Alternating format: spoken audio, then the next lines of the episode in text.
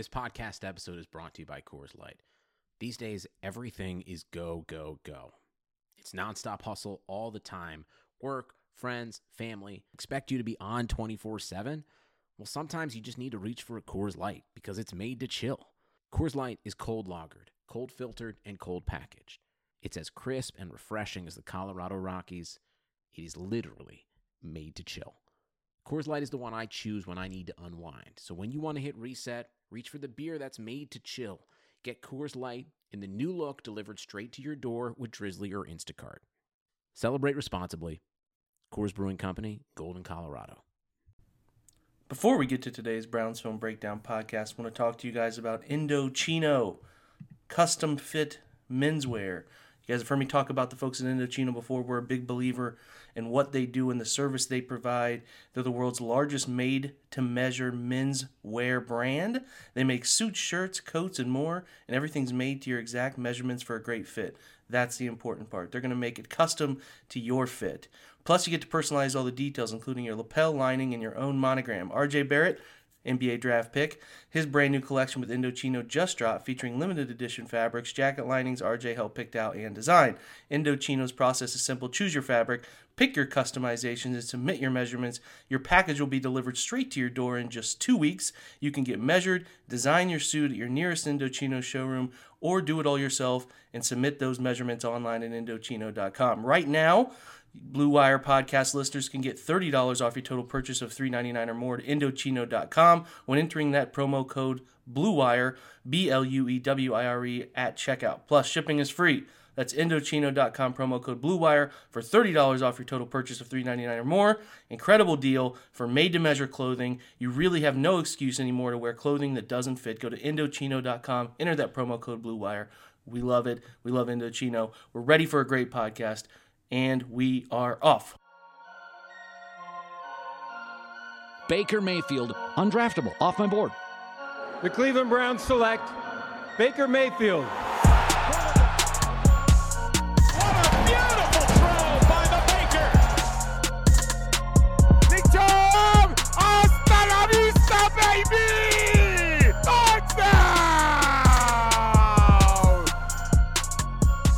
To Browns Film Breakdown. I'm your host, Jake Burns, writer at the OBR, uh, coming at you guys here on, um, you know, Wednesday evening. Going to chat with you about what the heck is coming up with the Pittsburgh Steelers and if the Browns have a chance tomorrow night. We want to again thank our sponsors, Indochino Custom Menswear, Harry's Razors, and Roman.com, all of which big supporters of Blue Wire Podcast Network. We appreciate you guys listening.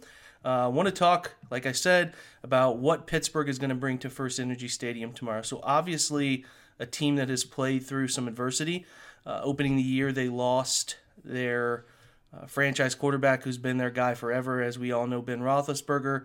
He tears uh, ligaments in his elbow, is out for the year, and um, in steps Mason Rudolph after they trade away Josh Dobbs, and uh, it, it doesn't start out well for Pittsburgh. They end up going one and four in their first four after a home um, loss in overtime to Baltimore, and it looked pretty meek. They had, at that point had made a trade for Minkah Fitzpatrick, and they didn't have a first round pick, and it looked pretty rough. And um, yeah, it just wasn't a really good situation for Pittsburgh, and a lot of people were mocking some of their decision making. But since that time, they've rattled off four wins in a row, have now won five of their last six wins over Miami, Indianapolis, and uh, the the Rams this past Sunday, and they're rolling. They're five and four, right in the thick of the playoff hunt, and it is uh, you know, it's it's a typical Pittsburgh team. They're led by a young quarterback. This is the different part. They're yet led by a young quarterback, Mason Rudolph, who started out slowly, but has come on. I would say um, of late, he's up to 11 touchdowns, only four interceptions. He's completing 64.5% of his passes for 1,330 yards. Devlin Hodges uh, obviously played a little bit when he was hurt. He's the backup. Um, Rudolph is just, he's played surprisingly well. He's not going to beat you. Uh, a lot of people talk about this, and we'll talk about this with Jon Ledyard, who's coming up later. He's not going to beat you with plays outside of structure. He's really not going to beat you driving the football downfield to anticipation. But Pittsburgh's doing a nice job of getting him schemed up open plays, making the throws in rhythm simple for him, and they're doing a nice job with their young receiving corps getting open and making plays with the football. That young receiving corps is led by obviously Juju Smith Schuster. He's at 36 catches for 503 and three touchdowns. But surprisingly, the two supporting him, James Washington, the Oklahoma State product, at 20 catches for 320 and a touchdown, a really acrobatic touchdown on the goal line last week. And then young Diontae Johnson out of uh, local Toledo has been great for them too. 30 catches, 363 and three touchdowns, and a 12.1 yard per reception number. He's done a fantastic job for them. Vance McDonald, who's their tight end, uh, who's missed a little bit of time being beat up, but he's played for the most part. He's got 25 catches, 187, and three touchdowns. And uh, that's really it. That's as far as who they're looking to in the passing game. They will throw to their running backs. Sounds like James Conner's coming back. He's a difference maker for them. 97 carries, 380 yards, four touchdowns, but also has 29 catches for 263 and two, sorry, 236 and two scores. And then Jaylen Samuels, who has stepped in for um, Conner when he's dealt with his shoulder injury, is also a big time receiver.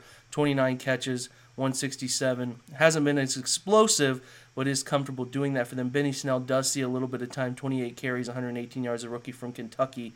He's more of a thumper for them. So it's interesting where they're at offensively. They made some shuffling around. They went out and got a second tight end in Nick Vannett. Hasn't been much of an impact for them, but he is a nice presence as a second tight end blocking type, the Ohio State product. They got rid of some baggage at wide receiver. Donte Moncrief early in the year have settled on their three that they really like now. And I think that they have an identity. The offensive line is obviously one of the NFL's best. I think it took them a while to get over the loss of Mike Munchak, but they're still, you know, Alejandro Villanueva at left tackle. Ramon Foster sounds like he's coming back healthy at left guard this week. Maurkice Pouncey, one of the best centers in the game. David DeCastro, one of the best right guards in the game. Matt Feiler has done a solid job for them as their right tackle. It is, um, you know, the quarterback is an elite, and they're still missing a beat. They're not as explosive offensively but they're good enough. They're good enough to put some points on the board, and they're well coached, and they're a disciplined group. And uh, offensively, I think that I think it's a week the Browns could have some advantages, but I also think with the way the Browns leave some holes in their coverage, middle of the field, some of the spots they put their players on islands, it could be something that they struggle with, and Pittsburgh could have some opportunities to make some plays. But if the Browns get after them at their front four, I don't think Olivier Vernon's playing, but if they're able to create consistent pressure, and uh, can sort of throw Pittsburgh off kilter in, in, you know a raucous home environment, I could see Cleveland doing a nice job holding them down. So that matchup will be obviously important because I think it's going to be low scoring because I'm not sure how the Browns offense will fare because this Pittsburgh defense is the worst the worst matchup for them uh, conceivably and it's it, it has a potential to be a very rough very rough offensive night. If you're looking at their defense, it's led tackles wise, 69 total tackles for young Devin Bush. He has two interceptions. The rookie from Michigan, he is uh, four passes defended, four fumbles recovered, and a touchdown. You know, he's every bit as advertised. He still has some processing issues from time to time. He's young. He's still only 21, but he is very good, and he's going to anchor that defense for a long time. Uh, big names: Joe Haden, 47 tackles, is uh, is doing a nice job in their scheme. Nine a whopping nine passes defended, has done a great job getting his hands on the football that have led to some Minkah Fitzpatrick turnovers. Fitzpatrick in just seven games for uh, Pittsburgh has 34 tackles. Um, you know, he's he's also got five, a whopping five interceptions at 130 return yards and a touchdown. Eight passes defended himself. He's also recovered one tu- uh, one fumble for a touchdown. So the guy's everywhere and he's making an impact. And I wrote about him in this week's preview at the OBR about how he's reading opposing quarterbacks and playing in the scheme. He's just deadly. You want to talk about their other deadly presences? T.J. Watt off the edge, he leads them with nine and a half sacks. He's every bit as good as any edge in the league right now. Really good repertoire of moves is going to give Chris Hubbard some absolute fits as he stands up and comes off the edge. I'm very worried about that. They're going to have to manipulate him as best they can. Bud Dupree is also playing really good football on the opposite side. He's sort of been the wild card that the Kentucky product uh, has been, like I said, a wild card. Hasn't always played as well as they'd hope, but he's having a really good year with six sacks this year, doing a nice job folding the left tackle. And I think those two edge players are going to give the Browns some struggles. If they if they dominate the game, then I would imagine Pittsburgh wins this game pretty comfortably. But if the Browns can mitigate those two and uh, and and do their best to sort of keep Baker Mayfield clean. The Browns have a shot. Cam Heyward, Ohio State product, still on the inside, still as good as there is across the NFL. Five and a half sacks, 43 tackles, six tackles for loss, 11 quarterback hits. He's damn good. He, he, I don't know if they're going to find a way to get him over Wyatt Teller consistently, uh, but if it's Joel Bitonio, the Browns have a decent shot, a decent shot at maintaining him. Uh, Stephon Tuitt is out uh, for the year. Javon Hargrave is playing some pretty solid football inside. Three tackles, sorry, 26 tackles, three sacks, four quarterback hits, three tackles for loss. Heel anchor inside. Vince Williams sees some time at linebacker, him and Mark Barron. Mark Barron is a player you can pick on. I think the Steelers, uh, I know that their two weakest defensive players are Mark Barron and uh, Terrell Edmunds are safety who are not playing great football. Teams are finding them as often as they can. So I think that that will be an important thing for the Browns to do is to try to get those guys in matchups, um, you know, so, some favorable matchups. Steven Nelson's the other outside corner. I think it will be interesting to see how Steven Nelson matches up if he matches up with bracketed coverage on um, Odell Beckham or if they put Joe Haden on Odell Beckham. I'm not sure, but they need to, to make sure that they tilt some coverage to Jarvis Landry, who gets an abundance of targets and is a Mayfield favorite. Uh, I think that'll be fascinating to watch. Mike Hilton's their their corner that they like to bring in in nickel situations. They'll remove an interior lineman. They'll also play Cam Sutton uh, as, as their dime player. They've gone to more dime lately, so that will be something to pay attention to. Is how they adjust to Brown spread formations, and if they look to continue to do what they've been doing successfully, which is bracket the first down, you know, uh, first down marketing as best they can, and let their um, you know, no easy routes. Let their defensive line and pass rush get after the quarterback by making things feel compressed. They've sacrificed deep coverage and um, said we're just going to sort of bracket the the first down sticks and say, you know, beat us over top if you dare, but you're not going to get any easy throws against our pass rush. And I think that's the thing that scares me the most is how effective they can be in making Baker Mayfield feel rattled and how Mayfield has felt rattled from some of those simulated pressures where he thinks he's going to get heated up well, actually, he gets a clean pocket because he thinks pre snap to post snap he's going to get pressure, and that's where we've seen him turn the ball over a lot. So, this is an interesting matchup for Cleveland. It's not particularly one I feel very good about, but there are ways to mitigate them, and you hope you hope that there's um, you know inside of this season, and maybe at this point here you can you can see a game where. Um, Odell Beckham Jr. is able to take it to another level, or they just get some surprise plays, and they need to create some turnovers defensively uh, at the same time because uh, it's going to be a really uphill battle for this offense against what I think is becoming a tough Pittsburgh defense. I believe Pittsburgh's defense is up to fourth in Pro Football Focus's ranking, so it'll be a really interesting and unique challenge for the Browns, who have not played Pittsburgh very well over the years. They have tied them. Uh, they tied them at the beginning of this past season, but they have not beat them since 2014. So it has been a tilted um, you know, matchup, rivalry, whatever you want to call it, for the last 20 years, and it's been especially tilted lately in Pittsburgh's favor. So the Browns have an uphill battle. It should be a fun game to watch. I want to talk in depth about Pittsburgh, and we will do so with our guest in just a minute. But before we get to our guest, I want to talk to you guys about Harry's Razors. You know, I'm a big believer in them. I think they do a fantastic job, not only delivering a quality product right to your door, but putting it at an affordable price. And I think that's what's most important. They return to the essential quality, durable blades at a fair price, just $2 a blade. They've cut out the middleman manufacturing blades in their German blade factory that's been honoring and going after those precision blades for a century, which means you get incredibly high quality blades at factory direct prices. Harry's a super convenient. Blade refills delivered, like I said, right to your door on your schedule with or without a subscription. And there's no risk to you for trying them out. If you don't love your shave, let them know. They'll give you a full refund. Listeners to Brown's Film Breakdown can get a Harry's trial set at harrys.com slash bluewire. And in that trial set, you'll get a weighted ergonomic handle for a firm grip, five blade razor with a lubricating strip and trimmer blade, and then rich lathering shave gel with aloe to keep your skin hydrated. Add a travel blade cover to keep your razor dry and easy to grab on the go. So again, guys, try out Harry's razors. I urge you to do so. Go to harrys.com slash bluewire to keep shaving better today. All right, let's get over to our guest.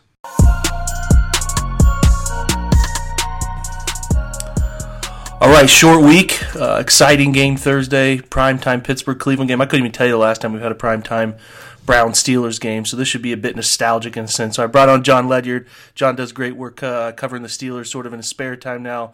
Um, really great football insights as always, and uh, thought he'd be a great guy to ch- chat about where uh, the turnaround for this 2019 Steelers group. Jon, how you doing, buddy? Hey, I'm doing great, Jake. Thanks so much for having me man. I appreciate it. Yeah, of course, my pleasure. Um, yeah, let's let's start there, man. Let's let's say uh, group starts out one and four, uh, a little head scratching. Everybody's got their opinion on why it went that way. Then they've jumped it around, and if you if you start from the Bengals game now, they've won. Um, you know, five of their last six, right? So, what has been the key part of the uh, of the turnaround for this group?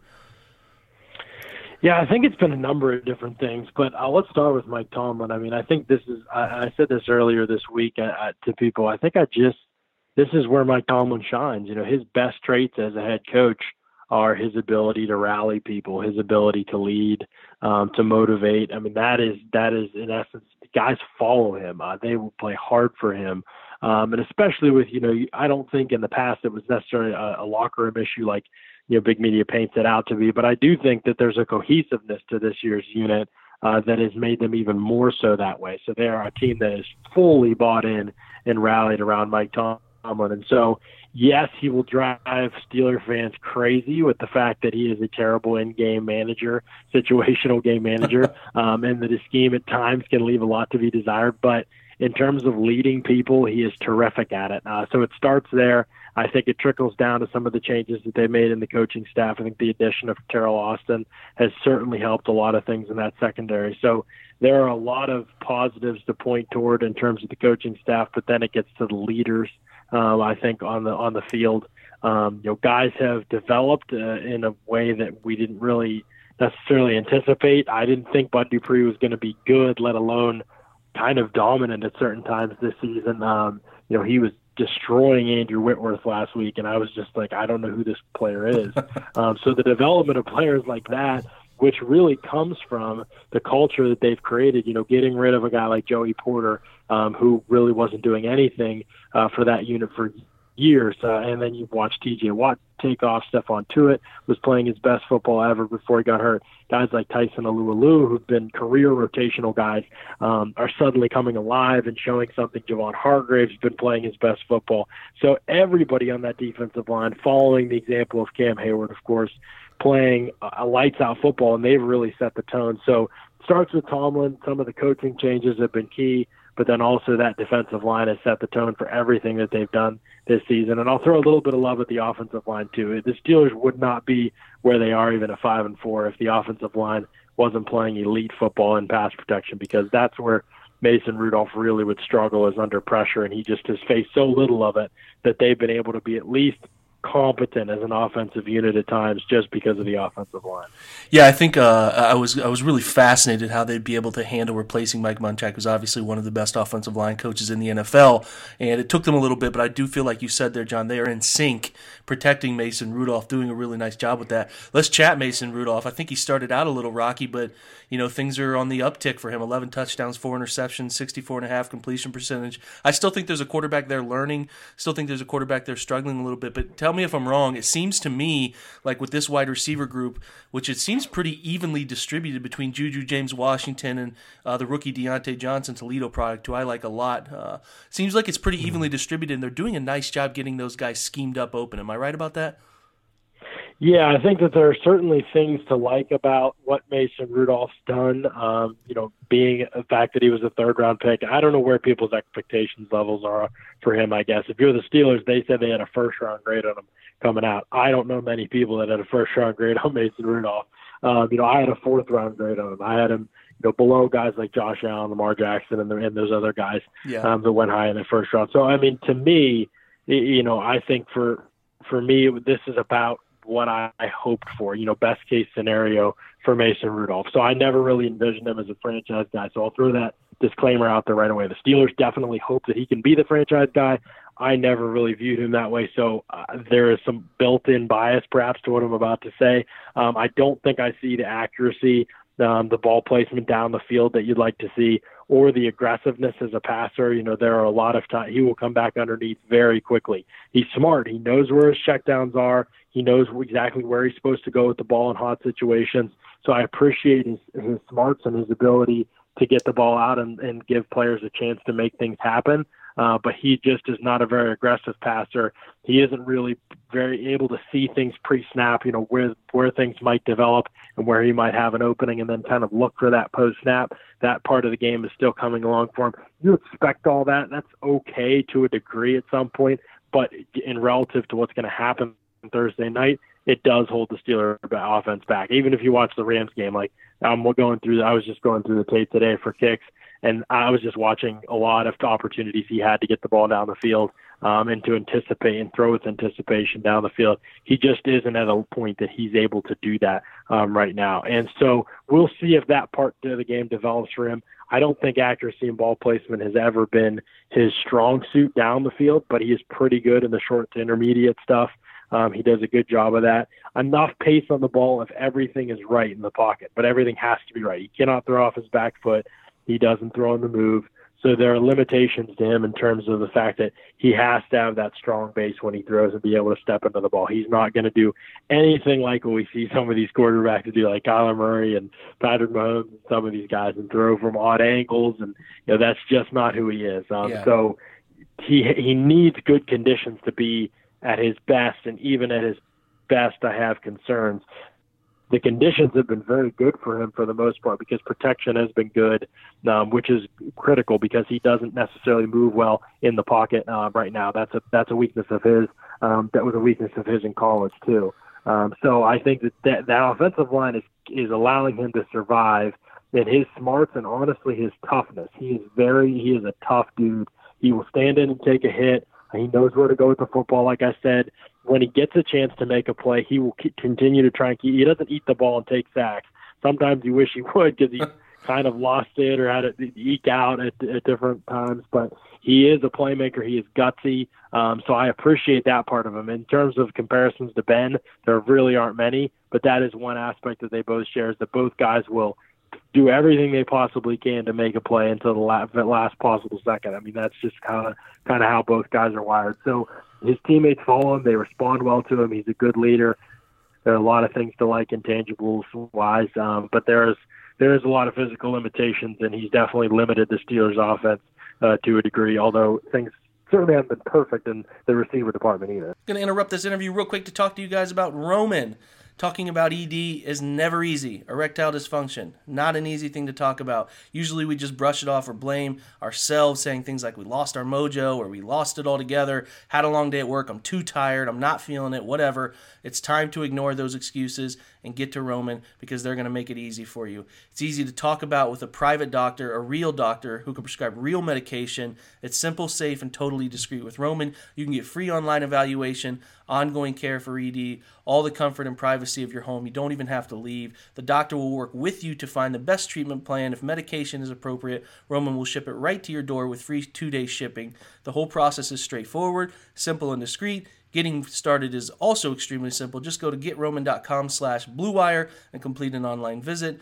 ED used to be tough to tackle, kind of like Nick Chubb in the wide zone scheme. But now there's Roman, complete with an online visit today to connect with a doctor and take care of it. Just go to getroman.com slash bluewire to get a free online visit and a free two-day shipping offer. That's getroman.com slash bluewire for a free visit to get started. Getroman.com slash bluewire. All right, now back to our interview.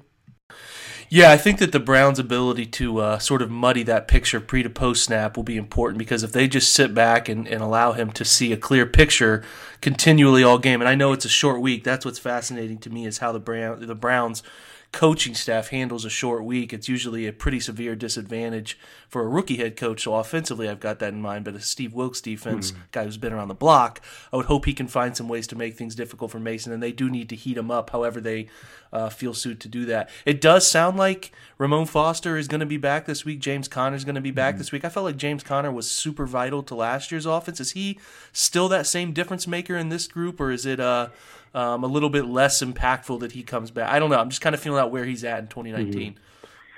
Yeah, it's a good question. Uh, he was last year. He was, I mean, borderline unbelievable. I mean, he was. I would put him in the conversation with for best back in the league when he was healthy last year. I mean, he was that good. I mean, Yeah. you watched his tape.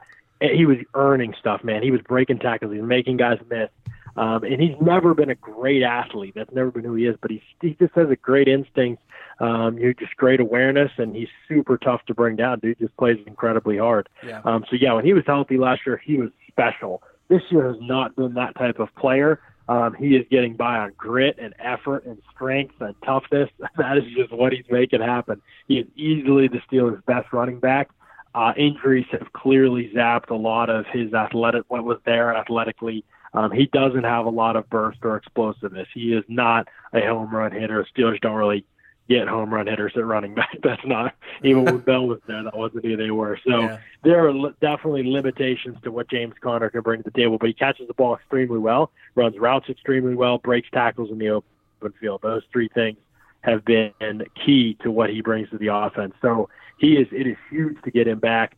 Not only for what he brings to the table, some of the things I just mentioned, but because he is such a significant upgrade over everybody else in the backfield um, for the Steelers, especially in the passing game. You know, people think, oh, Jaylen Samuels is a better receiver because he basically played wide receiver slash tight end in college. He's a much worse receiver than James Conner, not Wow. in terms of actually catching the ball, but he just does not break tackles or make people miss in the open field. James Conner consistently does. I mean, if you look at some of their wins this season, it was just Mason checking down underneath and James Conner breaking several tackles to get first downs. I mean, that was that was how they lived. Um, and then you have Jaylen Samuels catching 13, ca- 13 balls for like 70 yards or something like that. Just uh, you know, it's just taking exactly what's there underneath and just kind of going down easily. And so it has been a big difference when James Conner's in there. So it will be a big, big return for the Steelers offense, even if he isn't quite as special as he was last year. Yeah, I'm fascinated by it because the Browns defense is going to have to muddy things up and make it a really similar game to how they played Buffalo because, uh, like you have mentioned throughout this, Cam Heyward, uh, Javon Hargrave, Tyson Alualu, TJ Watt, among many others, Bud Dupree's playing his butt off. They play that sort of wicked moving 3 4 set and they get after I think they have 33 sacks. Listen, these guys are continually on top of the NFL in sacks, at least top 5 And it's just fascinating, man. You mentioned Bud Dupree's playing his butt off. TJ Watt might be playing as good as anybody coming off the edge this year. And uh, Cam Heyward's Cam Heyward. Everybody in Ohio knows him. What what let me let me ask you this. This is a weird it's a weird way to phrase this question. Is the secondary which, you know, they made the deal for Minkah, obviously a very good football player, limited athlete, but he's just very cerebral. God, does that guy know what's going on in front of him? But like they don't live by names in the secondary. It's Joe Haden, it's Mike Hilton, Steven Nelson, solid football players, but nothing exceptional. Terrell Edmunds has kind of taken over the strong safety role.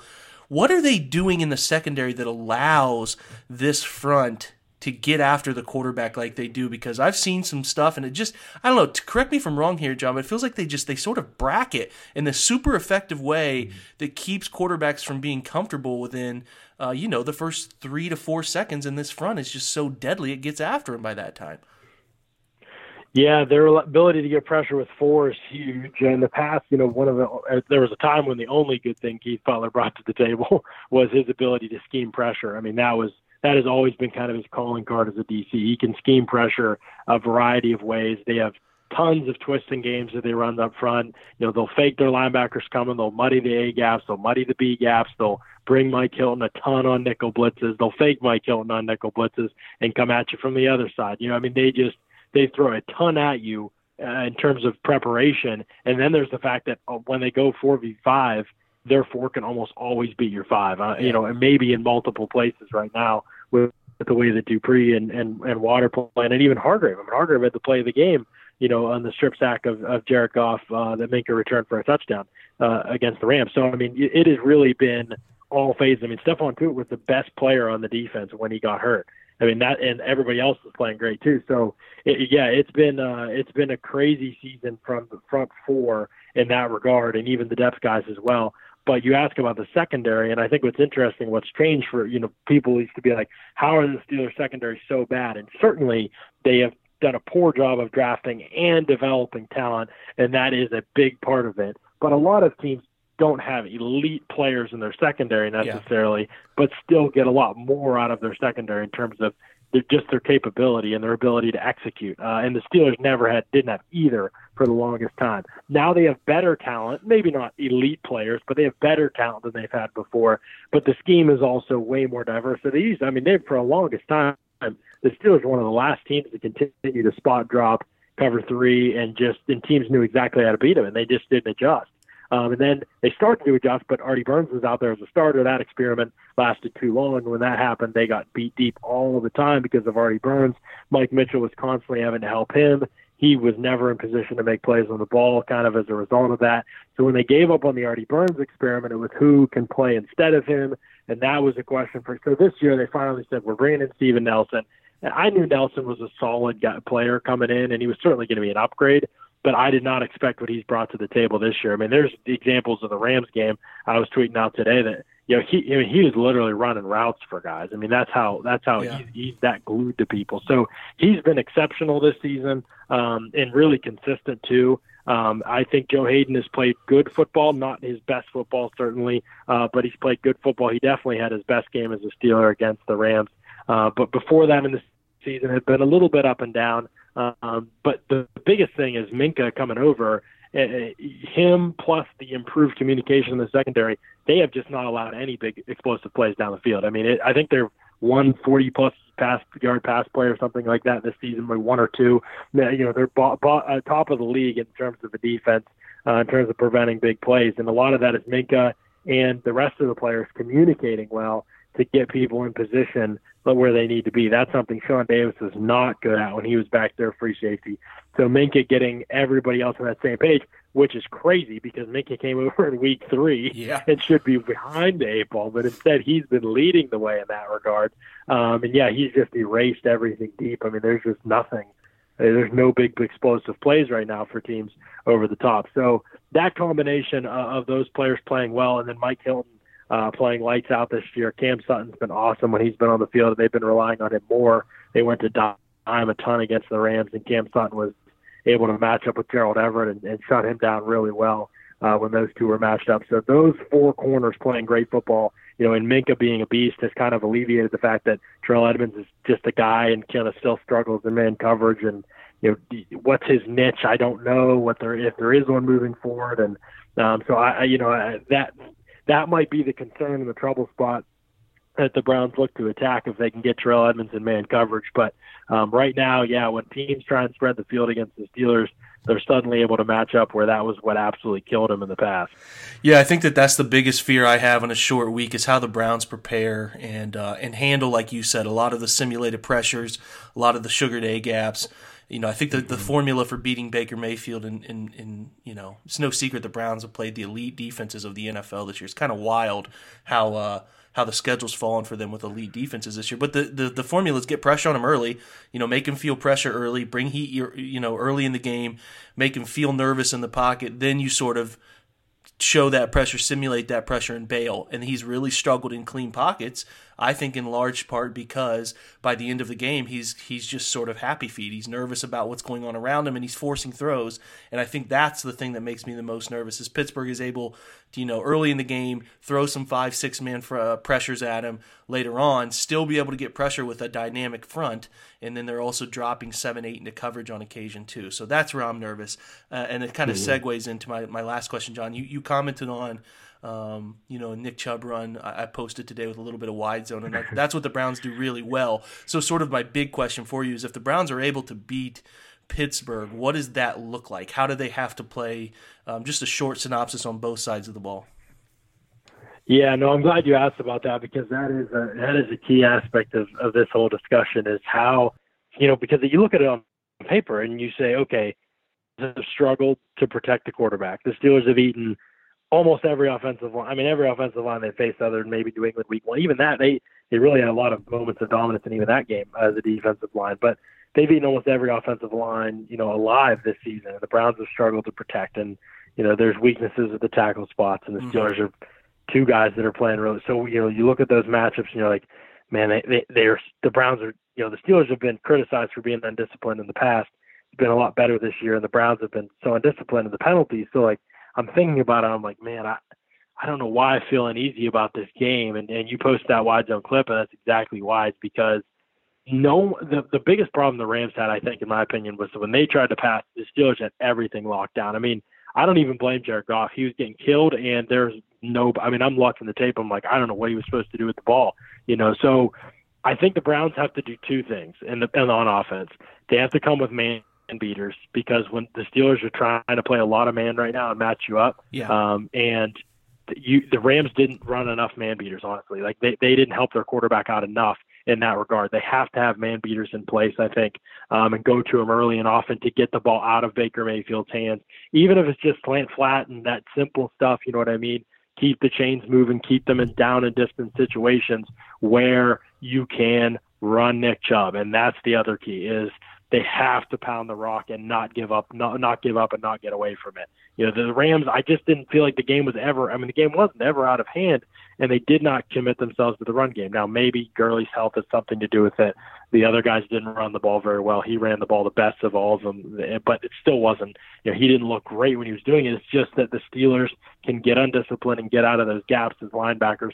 Bush is still learning. Mark Barron has really struggled. Vince Williams is a huge upgrade when he's in for Pittsburgh. So, how Pittsburgh responds if they play Vince more, if the Browns are may be key in that game. But mm-hmm. you know that's the thing for me is Pittsburgh's got to defend the run well. And when you talk about wide zone, you're making corners defend the run. You know what I mean? And that's one of the best parts about wide zone is you're making defensive backs defend the run. And I don't think the Steelers corners are bad at it, but they haven't been tested enough at it this season. So the Browns have to establish the I know establish the run is a cliche that I don't always agree with, but I think they have to work the passing game still enough to get themselves in manageable situations, but they have to be able to run the football well simply because if you try and draw back all game against the Steelers, I don't think their offensive line can survive. It's not necessarily what I would say is a recipe for success every week in the NFL is running the ball more than passing. I, I would disagree with that, but for the Browns to win this game, I think they absolutely have to get the ball to Baker's hands quick with man beaters and easy reads and stuff like that. Yeah. And they have to be able to run the football. If they can do those two things,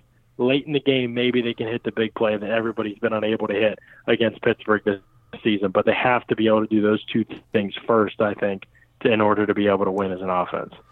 I'm with it. Those were great insights. He's Jon Ledyard. I appreciate you giving me some time, Jon. I think Browns fans learned a lot about Pittsburgh. And uh, listen, let's just hope this is a good, entertaining Thursday night football game. Again, Jon, thanks for joining me, buddy. Hey, absolutely, man. Thanks so much for having me. I appreciate it. Uh, of course. All right, guys, we will be uh, we'll be back with a recap uh, Friday morning of what happened in the Pittsburgh game.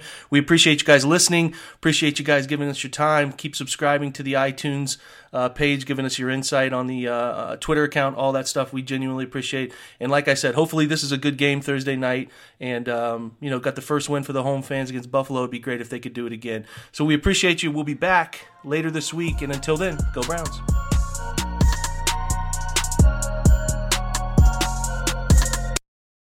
Nobody builds 5G like Verizon builds 5G because we're the engineers who built the most reliable network in America. And the more you do with 5G, the more building it right matters. The more your network matters. The more Verizon engineers going the extra mile matters. It's us pushing us. It's Verizon versus Verizon. 5G built right from America's most reliable network. Most reliable based on rankings from RootMetrics second half 2020 U.S. report of three mobile networks. Results may vary. Award is not an endorsement.